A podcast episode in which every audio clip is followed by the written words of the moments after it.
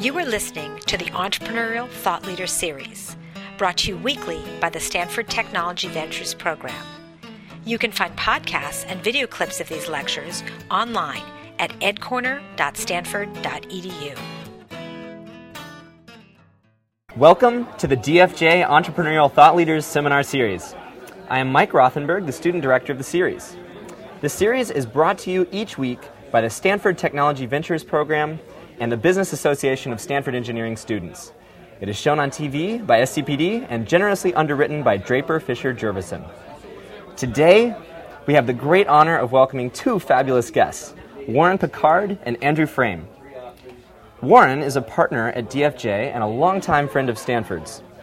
In fact, he has three degrees from Stanford, including a BS and MS in mechanical engineering and an MBA from the Graduate School of Business here. In addition, he is an engineer himself and a successful entrepreneur and has helped dozens more companies succeed.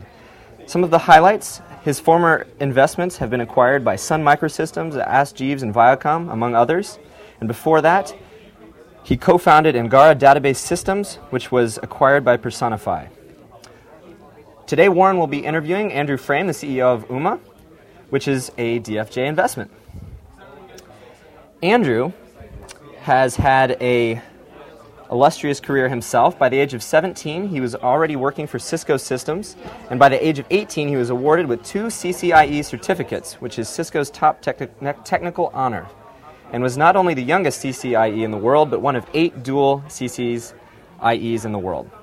Andrew has worked at Procket Networks and Trapeze Networks and has since then founded Ooma and been featured in Business Week's Top 30 Entrepreneurs Under 30. So without further ado, please help me welcome Andrew and Warren.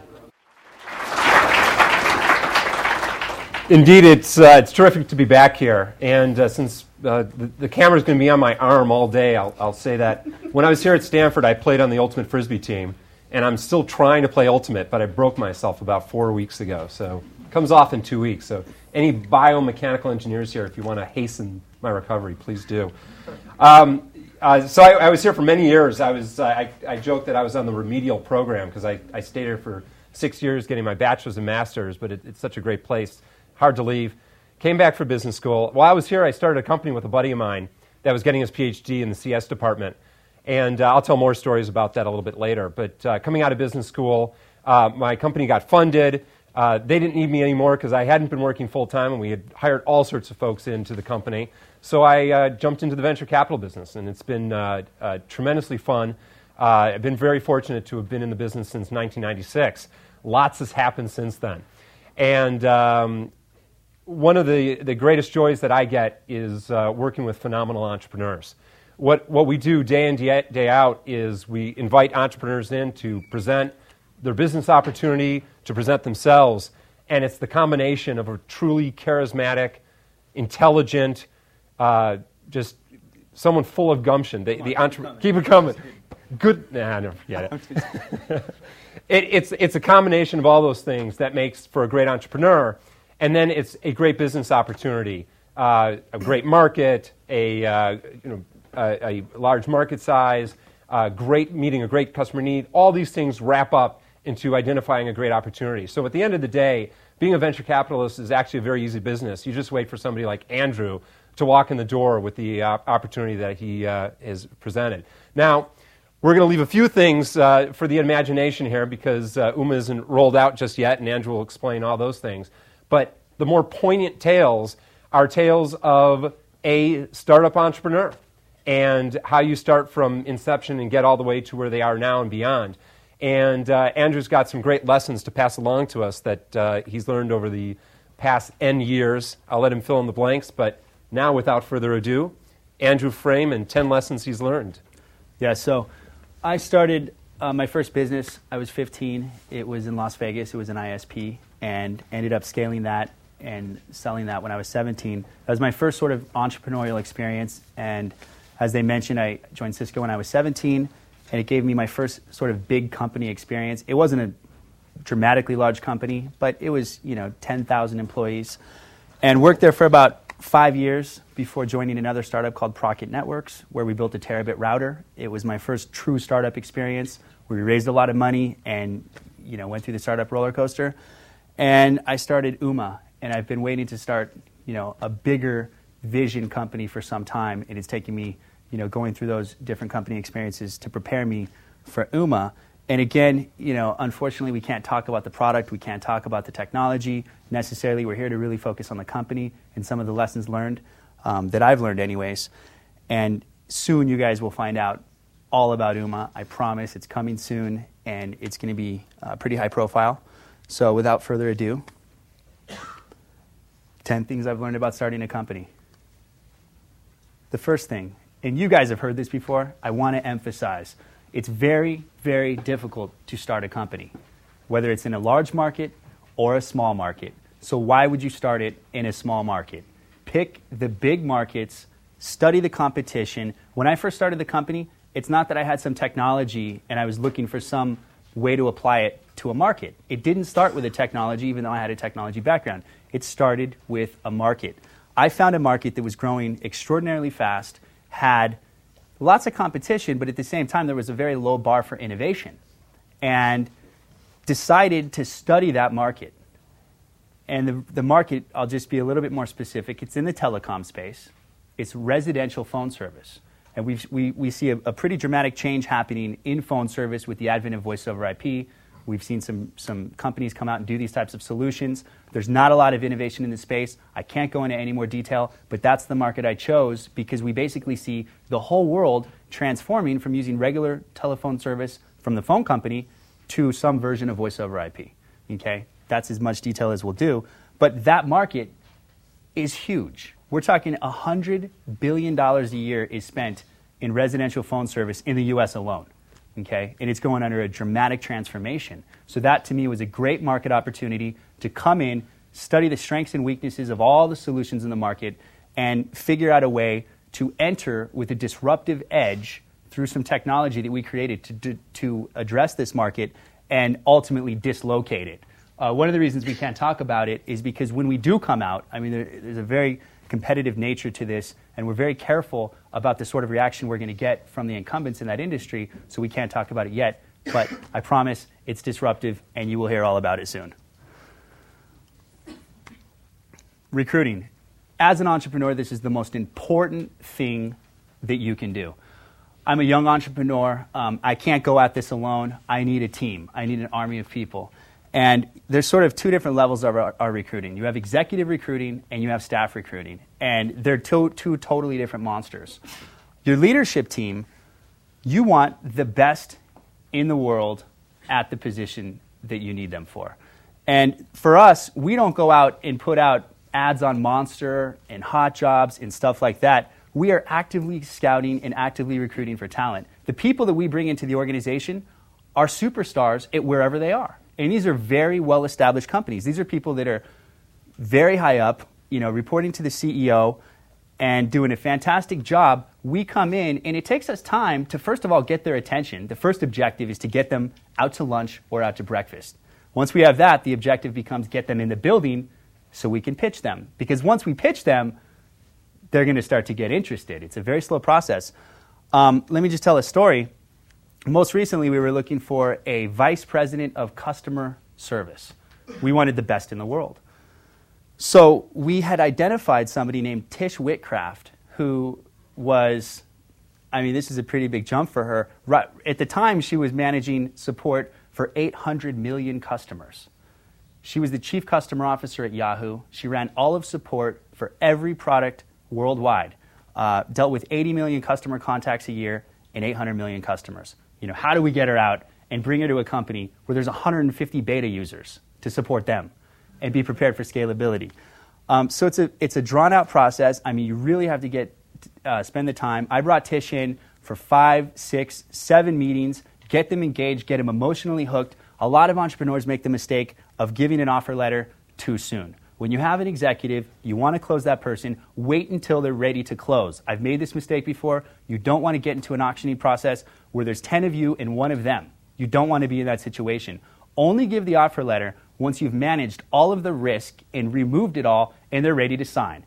Almost every one of my executives signs the offer letter on the spot. We know what numbers it takes to get them. We know what the risks are. As long as we can meet the numbers and the risks are out of the way, we got them. And so spend the time, make sure when you give an offer letter that that person is going to sign pretty much on the spot. And by the time they see the numbers, we don't, we don't you know, they're not going to join us because we're paying the most amount of money. Sure, there's equity involved, but uh, don't even get to numbers. Talk about numbers afterwards. I mean, they should be jumping up and down by the time that they get you, you get them an offer letter based on the opportunity and the company alone. At the individual level, we have employee number 15 was a full-time talent scout. His job is to sit on LinkedIn every day and you know, every time we have a, a manager who needs uh, an employee, they put a list of five companies. Where does this person come from? So our talent scouts job, we've got all the org charts for all the different companies. I mean, we go in and take very happy people out of companies. We're like a company wrecker. I mean, these are happy people. And so we go in, get the person, bring them in, same sort of tactic. It's a little easier to close the individual contributors. And the more of these people that you get going and you have them aligned to this vision, the easier it becomes. It's a bigger and bigger magnet. So, you know, you can't always get the biggest fish at first, but as you start to establish that, you have a, a, a better tool for recruiting, which is they're among you know, greatness, and they know that. Organizational design. This is very important to get right at the beginning. It fosters clear communication, clear demarcation of responsibility and decision making within your organization. Here's what our look, ours looks like. And oftentimes, this is a function of the talent that you have. Okay? There are a couple of key points with this slide. First of all, product management is in the middle of everything, and that's how it works in a healthy company. Um, everybody has ideas. Where, where do, how are products developed at our company? Well, product management controls the roadmap, controls exactly what's going to be built, and controls resources of engineering. So they're driven by two things the market, what the customers want, and the idea pool. And there's millions of ideas at a startup. Everybody has an idea, and every person in our company can contribute as part of the idea pool, whether it's the receptionist or the VP of engineering. Everybody can give it to our director of product management. He figures out what to build. Notice that engineering doesn't have to be in tune with the market. This is what you want in a healthy company. They trust that product management knows the customers, knows the market, that they don't have to figure out what feature to go first or when do we develop this. The product management organization does that you want to make sure that these expectations are set clear at the beginning of the company before people are hired so they know how they fit into the organization. Now, we foster a very collaborative environment where people want to uh, brainstorm, there's a lot of creative tension in, in, in, the company, but at the end of the day, everybody knows what decisions belong to them. Every one of these have clear, clear demarcation points. Board construction. This is vital. If you, got the, if you get the wrong board, it, it can really hurt you. Um, if it starts with the VCs. When you're choosing a partner in the VC world, you want to find somebody. I mean, DFJ has a reputation for being very supportive, very pro entrepreneur. That's exactly what you're looking for. You're going to go through ups, you're going to go through downs. It's not always going to be pretty. And you want a VC who understands that, who understands startups, who understands that as long as you're trending in the right direction, no matter what, even if you have a, bo- a bad month or a bad couple months or something bad happened, that you're going to get through it and you're going to survive and you can stick together as a board. Um, independence, very important. Get experienced CEOs who have done companies like the one that you're building and face the sort of challenges you're going to challenge and put them on the board because they've seen it before and they're going to be invaluable. As an entrepreneur, you need to make sure that you establish relationships, personal relationships with every one of your board members. It's very important.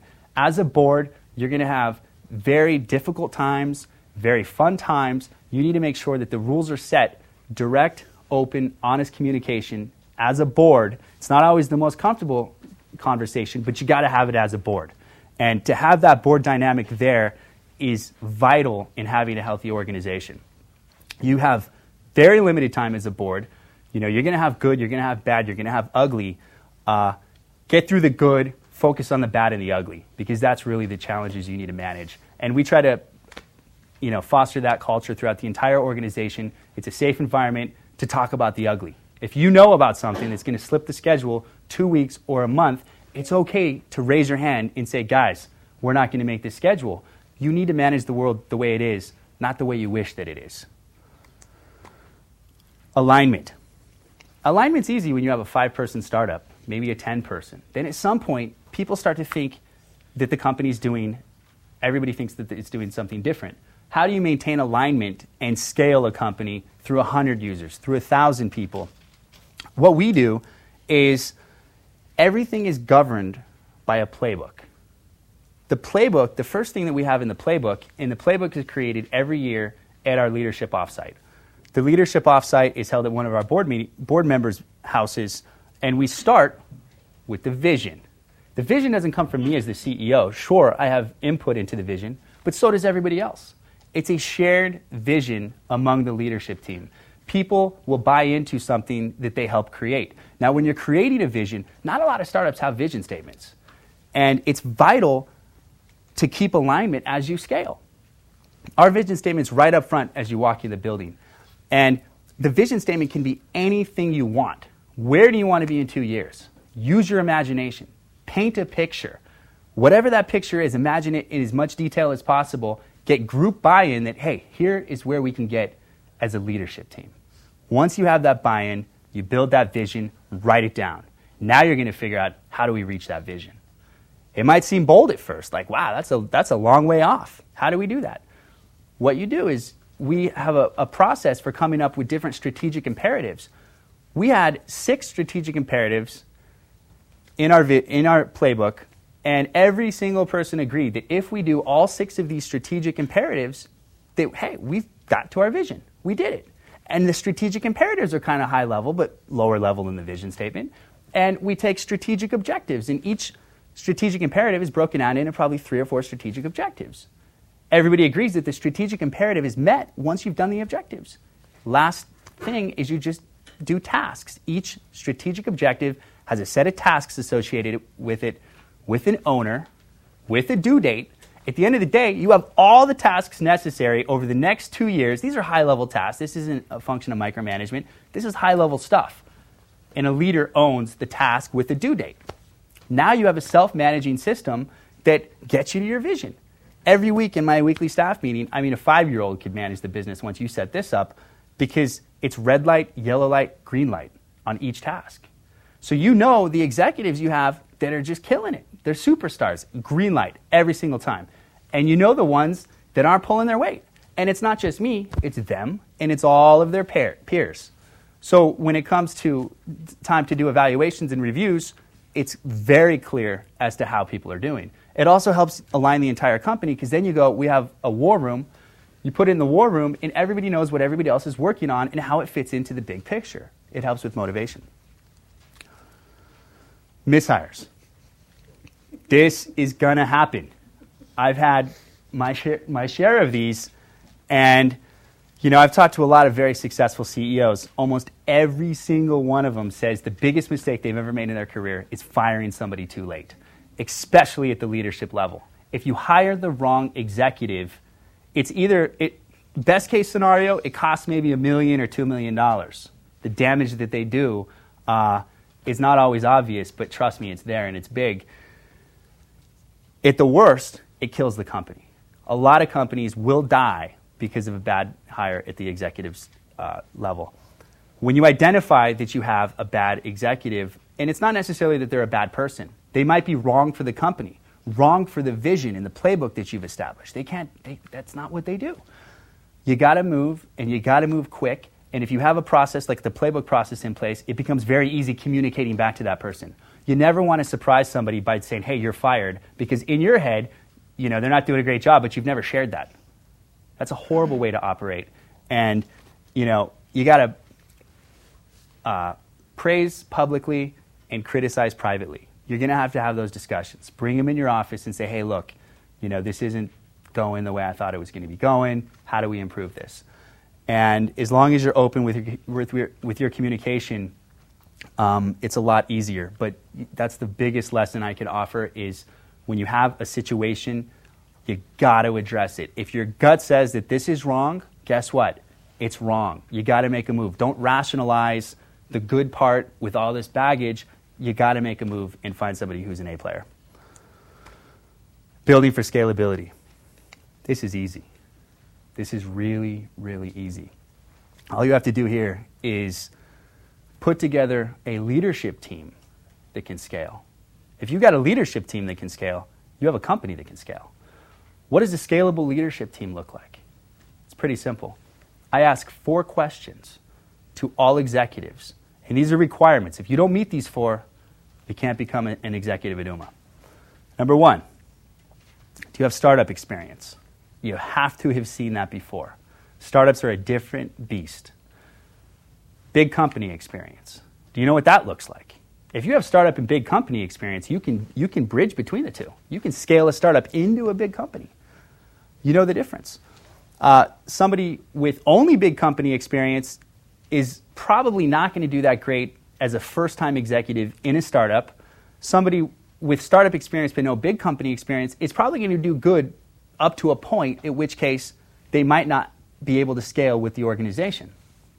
The other two, you must have experienced a massive success. You need to f- know what that feels like. A fantastic executive staff that drives growth. Uh, you also have to have a massive failure on your resume. And the failure is important because if you get people that only have successes on their resume, they might have been lucky and just you know jumped on the right buses, or they might have been fully responsible for it, but they've never felt gravity. And you, as a startup, as a growing company, one that's going to scale, you're going to have gravity. You're going to have bad times. You're going to have times where you almost run out of money. You're going to have to downsize, stuff like that. You have to be prepared for that. And if you have a seasoned executive staff that meets all four of those, you're built for scalability. The product development process. How do we develop products? Um, I was at a startup that, you know, one of the reasons I, am so strict on the, uh, on the organizational design with engineering's department not having control of where the product goes, but it instead go goes through the product management department, is I was at a startup where the engineers chose what to build. And there was, you know, 300 plus million dollars raised to build something that was super cool. The problem was nobody bought it at all after four years of building this thing. The product management role was to keep up with what the engineers were building so they could update the PRD and get it you know, in tune with, with what was being built, the opposite of what is supposed to happen. Okay? Um, in our company, you know, in any company, if you want to be able to develop multiple products, you need to have a process. The requirements cannot change once they've been signed up, signed off by engineering. If engineering and product management has an agreement, that's the agreement. That's going to be the product. Now, you're not going to be able to predict everything in the requirements. You're, you're going to have to change something. There'll be something unanticipated. If it's 1% difference or 10% difference, you're never going to nail it 100%. Um, you need to make sure that there's a nice creative tension between your engineering and product management department. The engineering guys want to do a fantastic job, but the product management guys have to be a thorn in the side. They have to say, look, I need higher quality, I need you know, better quality audio on this, I need this, I need that. They ha- you want that creative tension. And setting up a product development process like this allows you to do multiple products because then you can expand your engineering organization, you can expand your product management organization, and uh, you know, bifurcate between service and, and uh, hardware or any sort of split that you want to do intellectual capital. Now, people ask, what are your marketing budgets? And I say, we have infinite capital to market. They say, what do you mean infinite capital? We have infinite intellectual capital. Marketing these days is an intellectual exercise. You see companies go out and think of subscriber acquisition and marketing as just a function of how much money do you have. You can do that, but it's unleveraged you can, you can sit there and spend 100, 200, 300 million dollars on marketing campaigns per year, but then you see other creative startups that come out, get way bigger visibility, way bigger product success, and they have very little marketing budget spent. Um, intellectual capital uh, examples are stuff like, you know, introducing a product which was designed to be viral, putting virality into the product so it becomes self-propagating once you release, release it. Network effects are a fantastic example of intellectual capital. Um, PR is a very leveraged form of capital, especially if you can come up with new types of PR strategies and campaigns that aren't your typical you know, press release or whatever else.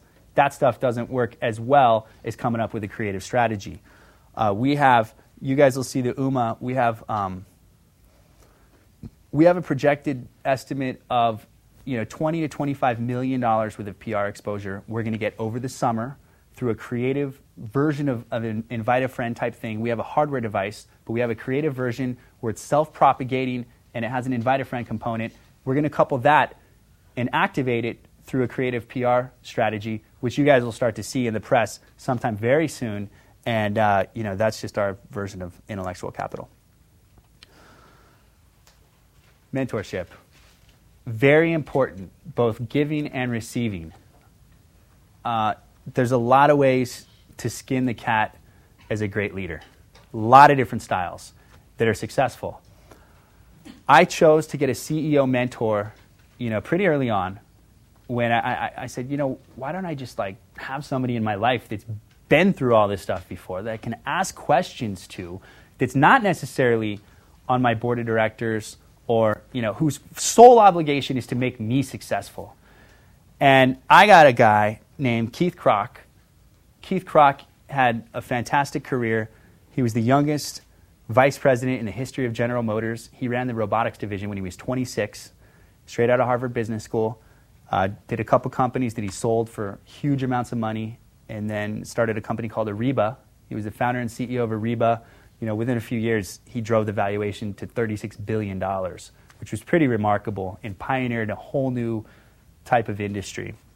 He's a fantastic leader and uh, you know a great mentor to me. I saw him speak at a conference, and I basically begged him to be my lead, my mentor.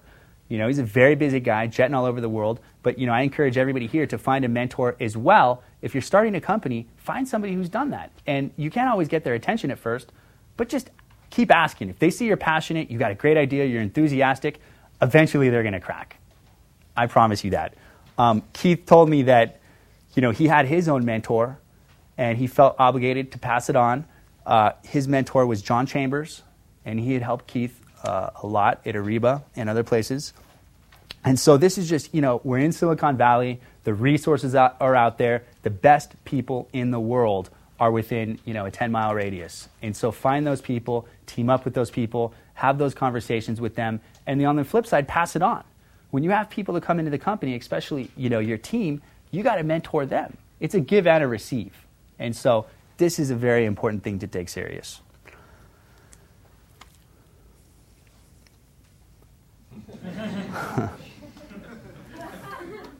Andrew, thanks for your comments. Um, so they're hiring. about 15 minutes ago, he said something about a five-year-old can run the organization. So if there's any five-year-olds in the audience, Ooma's hiring right now. So what what you just saw, and uh, great, uh, amazing lessons that uh, Andrew's learned. He relays here. Uh, but what you also saw was the articulation of a great entrepreneur. And when entrepreneurs come into DFJ, I would say that 75% of our decision process involves assessing the entrepreneur. And what you saw right there, you know, somebody who can pick up on all these lessons and leverage everyone that's out in the Silicon Valley area is absolutely crucial. And that's the, the greatest thing about Silicon Valley is how much sharing of ideas there are and how open people are. Um, you know, it's just it's it's this whole ecosystem that feeds on each other, and that's why so many startups come out of here. One other thing, though, that we noticed at Draper Fisher Jurvetson is that entrepreneurs like Andrew, they are everywhere in the world, and so you might have a great ecosystem here in Silicon Valley that's second to none. But at the same time, entrepreneurship can sprout up absolutely anywhere in the world. And so, what we've done over the past, well, starting in 95, we started expanding with affiliate funds around the country.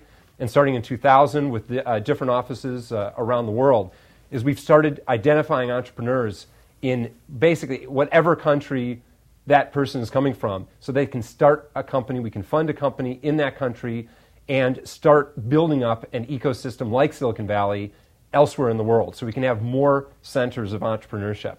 Uh, we just announced funds in uh, a fund in Brazil, uh, a fund in Vietnam. Uh, we've been investing in uh, China and India for quite some time now. All entrepreneurship can uh, occur anywhere, and it starts with the individual. And it's these lessons which are so are so crucial to a startup.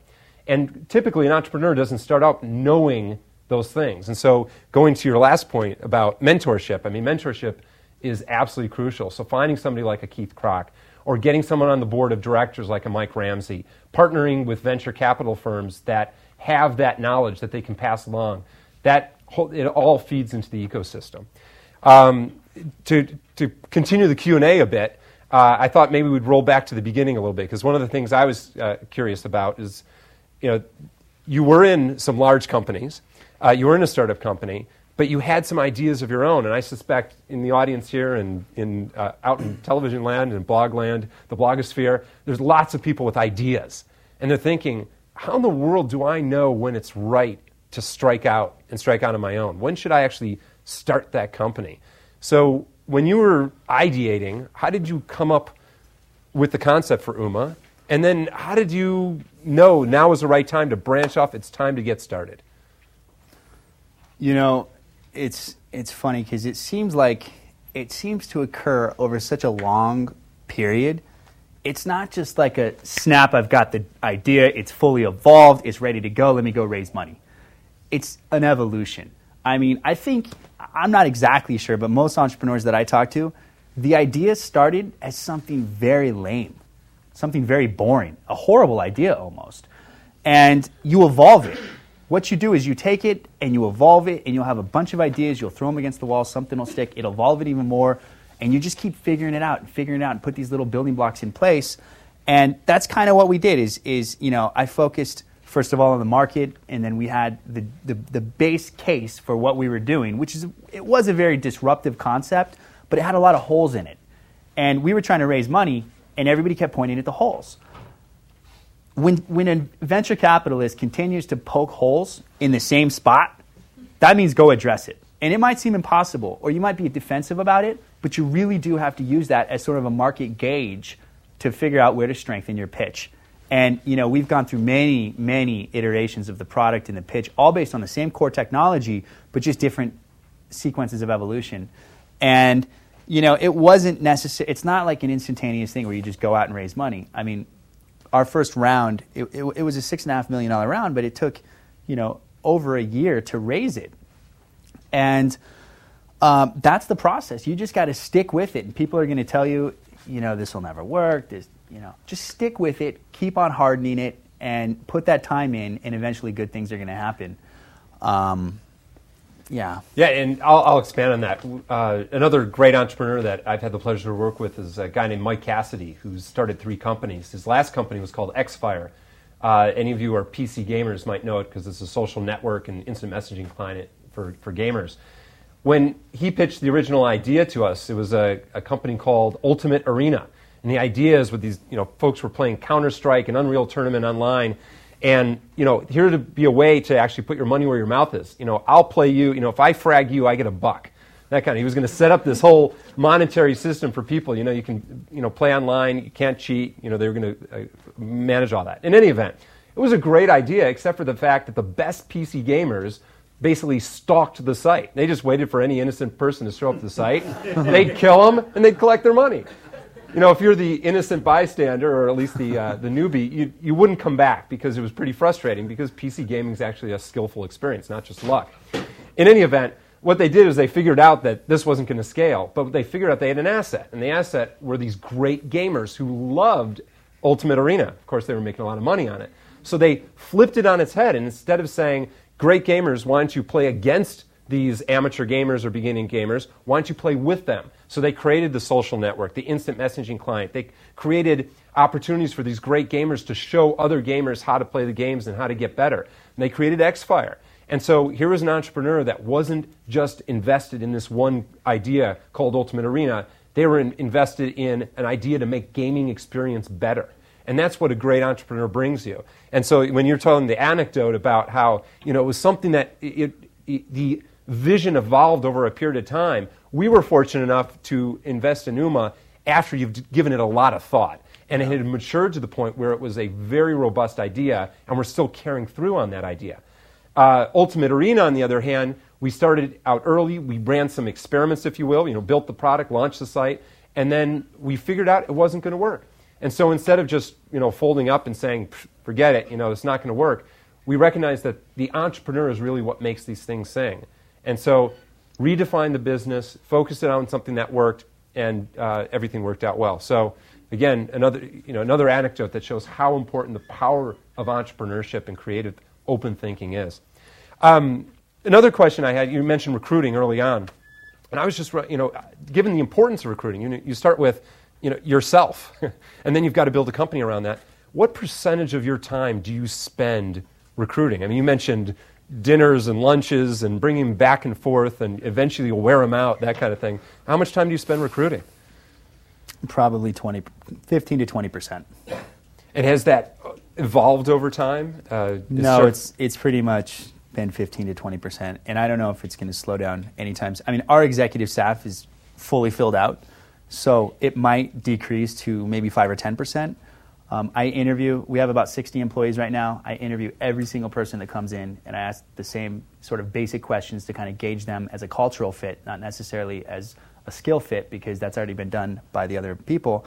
Um, but I make sure that you know every single person that comes in meets a certain cultural standard. So I do spend significant time on that.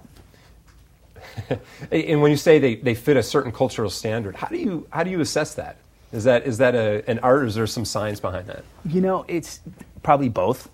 Um, you want to get a really good feeling from the person. You want to make sure that the person is hungry, they understand the vision, they're excited to work. They're not going to look at this as a job. And you want to make sure it's a driven person. Ask them what drives them. That's a great question. What drives you? And you'll know if it's an authentic answer that comes from the heart or if it's, or if it's not. And you can just sort of ask these sort of touchy feely questions and get a real sense for how this person is just as a person. Is this a warm person? Do you want this person in the culture? Are they well spoken? Are they articulate? Just all these basic things. You know, if it's an engineer coming in, I'm not going to ask him a coding question. That's been done. They wouldn't be in my office if they weren't a very skilled coder. And so, you know, I have rejected people on occasion, not very commonly, uh, on coming in because I just didn't think that they were going to be the right cultural fit. Maybe their answers had too much negativity in them. You know, they were disgruntled about the last three companies were big failures and everybody was idiots and all this other kind of stuff. I mean, you just don't want to hear that in an, in an interview necessarily, uh, the negative side. So. So, so switching gears uh, to marketing, and you, you t- spoke about intellectual capital and, and, and leverage marketing. Uh, kind of a, a, softball question here, but isn't it? Doesn't it look appealing to take the venture capital dollars and throw it at marketing? I mean, you raise millions of dollars and you've got a message to deliver to the world. And, you know, why not, you know, buy that Super Bowl ad or, or you know, sponsor a TV show or get ads in lots of magazines or things like that. Isn't that appealing? Isn't that attractive? You know, I, I think it does feed the egos of certain, you know, CEOs that want to see themselves on TV. It doesn't necessarily do the right things for the business. Actually, I want to see myself on TV. I want their board of directors on TV. Yeah. um, you know, it's just it's just not it's to us it's not intellectual leveraged capital and we don't buy big ads. We don't big do big advertising campaigns. I mean, we will spend money on SEM and we will spend money on PR and we might do limited, very targeted, very focused advertising. But as far as just like blanket advertising, what we call brute force marketing, we don't do that. Yeah, it, uh, I said it's a softball question because it's something near and dear to our heart at DFJ about spending as little marketing dollars as possible. I mentioned Xfire. Xfire didn't spend a cent on marketing, and it was just word of mouth. They got it. They basically leveraged all those great gamers to start talking up Xfire, and it, it started to pervade. Uh, how many folks have used Hotmail before? Uh, there, pretty good uh, cross section there. So Hotmail, you know, Sabeer Bhatia came into our, our offices and had this idea for you know, free web-based email, and, and we went with that. The, uh, the little tweak that we added to the equation was that, it, that whenever anybody sent an email, right at the bottom it said, get your free web-based email at www.hotmail.com. And at first, uh, the reaction of the company is like, you can't do this. You can't advertise in someone's private email. That, you know, that, you know, forget it. It doesn't happen on the web. But they, you know, we, we pushed a little bit more. They got comfortable with it, and it really was the, the gem of the viral marketing uh, scheme that made Hotmail pervasive. Every single user of Hotmail was an advocate for Hotmail. And there was that tacit uh, approval for what Hotmail was. There was a tacit approval for uh, you know, that little tagline. It was fairly innocuous, no problem. And people looked at that and said, gosh, you know, I can get this too. I've got my work email, maybe there's something else. So that was a way of getting the marketing costs down extremely low. So it's not just technology innovation that's critical here. It's also marketing innovation. it's channel innovation, it's business model innovation. So when you're thinking that you have the, the greatest technology there, think about all the other ways in which you can innovate. And that's absolutely critical. And I think while we can't get into uh, too much of the details in Ooma, there's a lot of innovation going on here, and it stems way beyond uh, the technology frontier. So we've got about uh, 15 minutes left or so, so I think maybe it's time to open things up for Q&A. Uh, you can ask uh, Andrew, myself. Uh, the, the floor is open, so we'll go over there. I'd like to ask a question. Um, you, you gave 10, lessons, 10 lessons, and most of them are people related. We didn't talk so much about, I mean, the idea, of course, I assume it's important. Um, and also, there is a lot of money going to, so the question is for both. There is a lot of, uh, lot of money going to venture capital. So you think that um, a bad idea with a tremendous amount of good people actually can work and the opposite is, is not true. And uh, with so much money going to private equity, that's for you. Don't you think that there is like a finite amount of good people out there, everybody chasing like a lot of money? So don't you think this is getting a little crowded? It's a little dangerous for the future of the model. So that's a question for um, As far as can a bad idea have great success if it's driven with the right resources and the right people? Not a bad idea, but I mean, it's not a spectacular, an okay idea. Just it's, all about the people. That's if you're talking about the idea being the product, is that right? Yeah, the market, the products. I mean. I mean, if you have bad ideas across the board, bad ideas for marketing, bad ideas in the product, I mean, if it's just a bunch of bad ideas, it's not going anywhere. so if you have a bad product that's not like super differentiated, let's say you're going to enter a market that's very large in size with the same product that some big guy has with the right team that's very skilled, very clever, and can you know change the way that things are done across the business, can they be successful? I think absolutely. I think absolutely. You cannot execute the competition, um, but it's bad product. That has to be the limited extent of the badness. yeah, and I would say that you can start off with a bad idea, and of course you don't know it at the time, but a great team modifies it and changes that's it and evolves, true. and that's what's key. And I, I, guess at the, at the margin, you know, if you have a great team and an okay idea versus an okay team and a great idea, I'd rather be there with the great team. Because again, they're going to evolve that okay idea into something that's great. And again, you know, that's one of the, the great things about Silicon Valley is that not everything works. There's so many variables that play out as whether something works or not. And so you can have a great team and, and the company just doesn't make it. I would still back that team again in a second. And there's just there's a great um, book uh, by Jerry Kaplan called Startup about Go Corporation, and it's about a fantastic failure, pen-based computing in the in the late '80s, and that was a fantastic failure. Lots of money went into that company. Uh, Microsoft, you know, basically was you know massively competitive, took them out, but the team was so good that they what what happened is that they all went on to greatness. So even though that one venture didn't do great, they hired great, and they all went. A bunch of those guys went on to uh, uh, be the early employees at Netscape, uh, CEO of Intuit, uh, start uh, uh, Collabra software that got bought by Netscape. I mean, there's all sorts of stories that around. If you take that graduating class of Go Corporation, it just phenomenal success. So again, great teams make things happen. The other part of your question, to answer quickly, is there too much money out there? Um, in a way, yes, in a way, no. I mean, I would never discourage money from going out and funding entrepreneurs because you never know what combination of ideas is going to work out well. And, you know, it's a primordial soup of ideas that are out there. And you look at eBay, eBay early on, you know, selling beanie babies.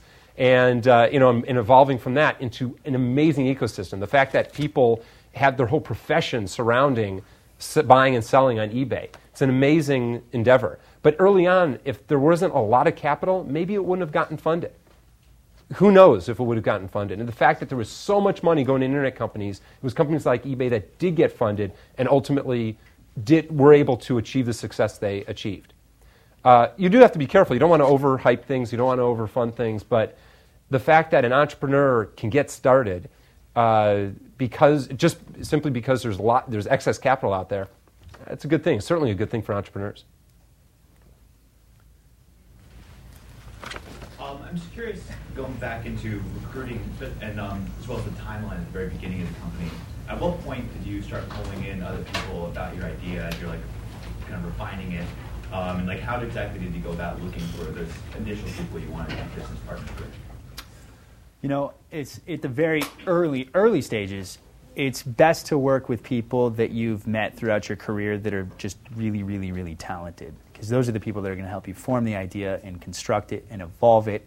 And that's kind of what I did. Is I kind of reached out to people that I've worked at, worked with at Cisco and places like that, and brought them in. And at first, I mean, you know, the guy that runs product management now was at Cisco. He was there for 10 years. And when I first reached out to him, he was still at Cisco.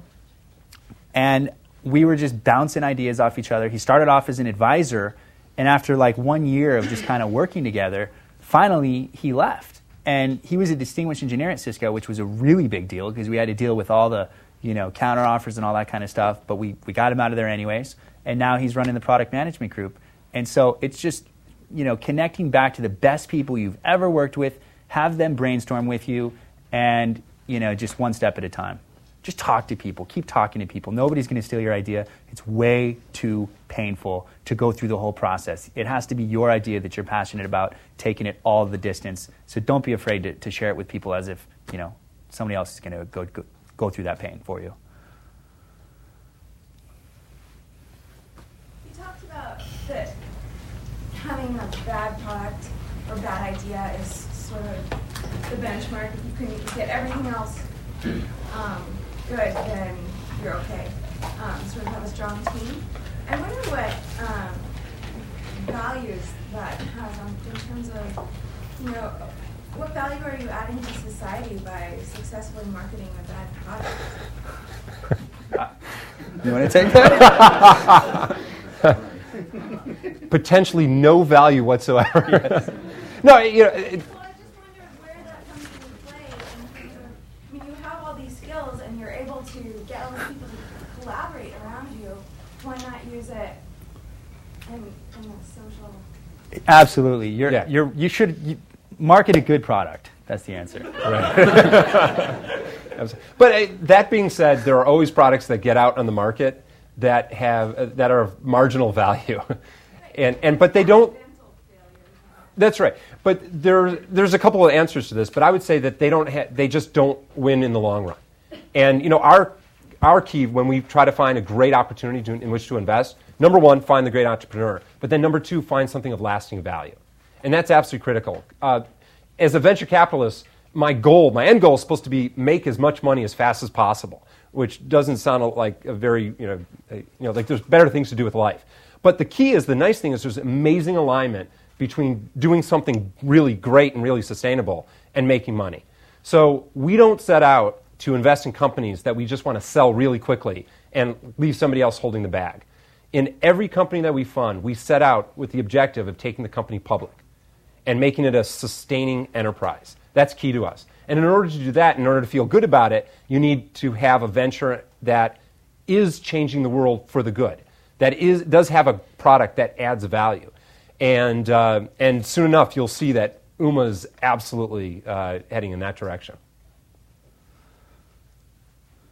Andrew, earlier you talked about the vision and then the six, I think, imperatives and then objectives and then tasks and having a, a, a color system that you can use week by week. What's the software infrastructure that you, you've got driving that system and where did that come from? It's just Excel. It's Excel. Okay. Yeah, I mean, it's simple. We don't need to put in place any fancy systems. I mean, these are just words and colors. Yeah. So, um, you know, I have my executive assistant that's always updating, you know, on a, on a bigger picture level, and then each individual leader updates their section. So it's pretty simple to manage, and it doesn't require a lot of maintenance from the team, but, you know, we just keep it. Our philosophy, just on a lot of things, is just keep everything simple whether it's an employment agreement, somebody's trying to negotiate something weird, or put in some fancy software system to manage, you know, colors, Yeah. or whatever it is. Just keep it simple. Get the complexity out of the company. Where did you learn the idea of actually going from vision to tasks and being able to do the weekly meetings? Because I've not heard an entrepreneur talk as explicitly about that before. I'm just wondering, did you make did you make it up yourself, or did you Remember lesson number 10 good mentorship, right? Okay. You can save a lot of time by talking to people who have been there and done that. And so this was passed on to me. And again, we do it at our board member's uh, house. Yep. That's where the offsite happens, and he's there with us with the sleeves rolled up. Cool. Slow. Yes. Um, I'm curious, could each of you share both uh, what drove you when you were a teenager, and then has it changed much with time? Uh, Stop the videos, please. Right. No. When I got out of prison, it was great to be free. what drove us? Interesting. Um, wow. Things have changed. I, I guess the one thing I can say is that, for me at least, life has been a random walk. And I didn't wake up one day when I was 16 years old and say, gosh, I want to be a venture capitalist. Wouldn't that be cool? Um, I had no idea what venture capital was. Uh, I had no idea what I wanted to do. I, I do, did know I wanted to come to Stanford and learn to surf. And then I came to Stanford, found out it wasn't on the ocean, which was a, kind of broke my world. Um, but uh, you know, for me, actually, that's a, I, I, I hopefully a good answer because it'll show a contrast between us. I'm a, an individual that loves to know a little bit about a lot of things. And I always admire people who are really good at one thing because I always say, God, I wish I could do that. Or I wish I could do it. But I've got to be content not being that person because I just love knowing lots of little things. And that's what is great about venture capital is that I get to meet entrepreneurs, they get to teach me about what their company does, and I get to get involved with markets as diverse as gaming and telephony to nanotechnology and semiconductor technology and communications equipment. I mean, it's incredibly diverse. And I fuel, I feed off that. But the contrast are the entrepreneurs. And the, the, the entrepreneurs are incredibly focused. And I use this as an answer because I have no idea where I, I, it came to me to just like lots of little things. But I've had to grow comfortable with that because that's who I am. And I'm guessing that Andrew is the person who can be extremely, I hope he's extremely focused. he's doing one thing, and it's called Ooma. But uh, maybe he's got a different story of how he got to that focus. Yeah, um, I'd say that there's definitely an element of truth to that. The focus. I've I've always been interested in, I guess, like systems, how things work. You know, when I first joined Cisco, it was like, how do I get very very technical and understand routing extremely deep, like down to the source code level. Um, I loved that. I loved just the pursuit of knowledge and understanding the system. I mean, when you're starting the company, understanding venture capital, the psychology associated with it, the process associated with it, how to do it most effectively, you know, how to start a company, how to recruit most effectively. I'm just driven by just figuring sort of systems out and mastering systems. I've always kind of been like that, and I don't know, it's probably a little bit of a contrast. Yeah. Um, hi, uh, I'm doing research on multiculturalism in Silicon Valley and uh, in essentially in startup companies. And I was wondering about the ethnic demography of your company and whether, uh, and, and based on your own personal reflection, whether having an ethnic, ethnically diverse com- uh, management team makes a difference. I think mo- every one of the uh, initial employees, I mean, the diversity is great. And so you just go It's- for the folks who can the do the job. best person for the job is is what we look for, and you're going to get a mixed bag. You know, the best people, you don't know where they're going to come from or who they're going to be, but you get to know them. They're the right person, and that's the person you, you end up building the relationship with. The question on speed, uh, uh, one of the questions that you ask about people is, you know, you gauge for how dedicated they are and how motivated they are. As a startup, uh, how do you always run at full speed, or are there times where you can? You can't. I mean, you cannot redline. There are moments to redline. I mean, we manage by impending event. So it's like if we need something to get done, it's like this has got to be done by the board meeting. I mean, Warren, when he walks around, it's like there's that damn board member because you know the board ends up being the bad guy. The board meeting's coming up. This has to be done, and you want that race. I mean, when we come back and we have our set of deadlines, there's always a race. The last 30 days as you're hitting crunch time to get that done, and as soon as you hit that, people aren't going to be running at that same speed when you come back. You're going to take a breather. You know, we, we definitely take care of people. We celebrate every single victory, and we celebrate it quick. So if there's a big deadline and we hit it immediately, like at the all hands, like the next day, I'll announce, like, all right, guys, You know, we're having a big karaoke party. It's in my place up in San Francisco. We're bringing a bus up there. It's going to be full of alcohol, and we do that. Everybody gets in a bus and drives up The bus to San runs Francisco. on alcohol. It's a clean tech bus. It is. You guys thought something else, didn't you? and so, you know, you got to have fun. Keep it a very fun environment that people want to hit those deadlines. They want to celebrate because, you know, you're going to go through thick and thin as a team. And uh, you can't expect, I mean, people are people. They're going to want to slow down, and you got to give them those breathers to gear up for the next big milestone. Okay, so thank you very much. On behalf of Bases and STVP, I'd like to thank Andrew and Lloyd.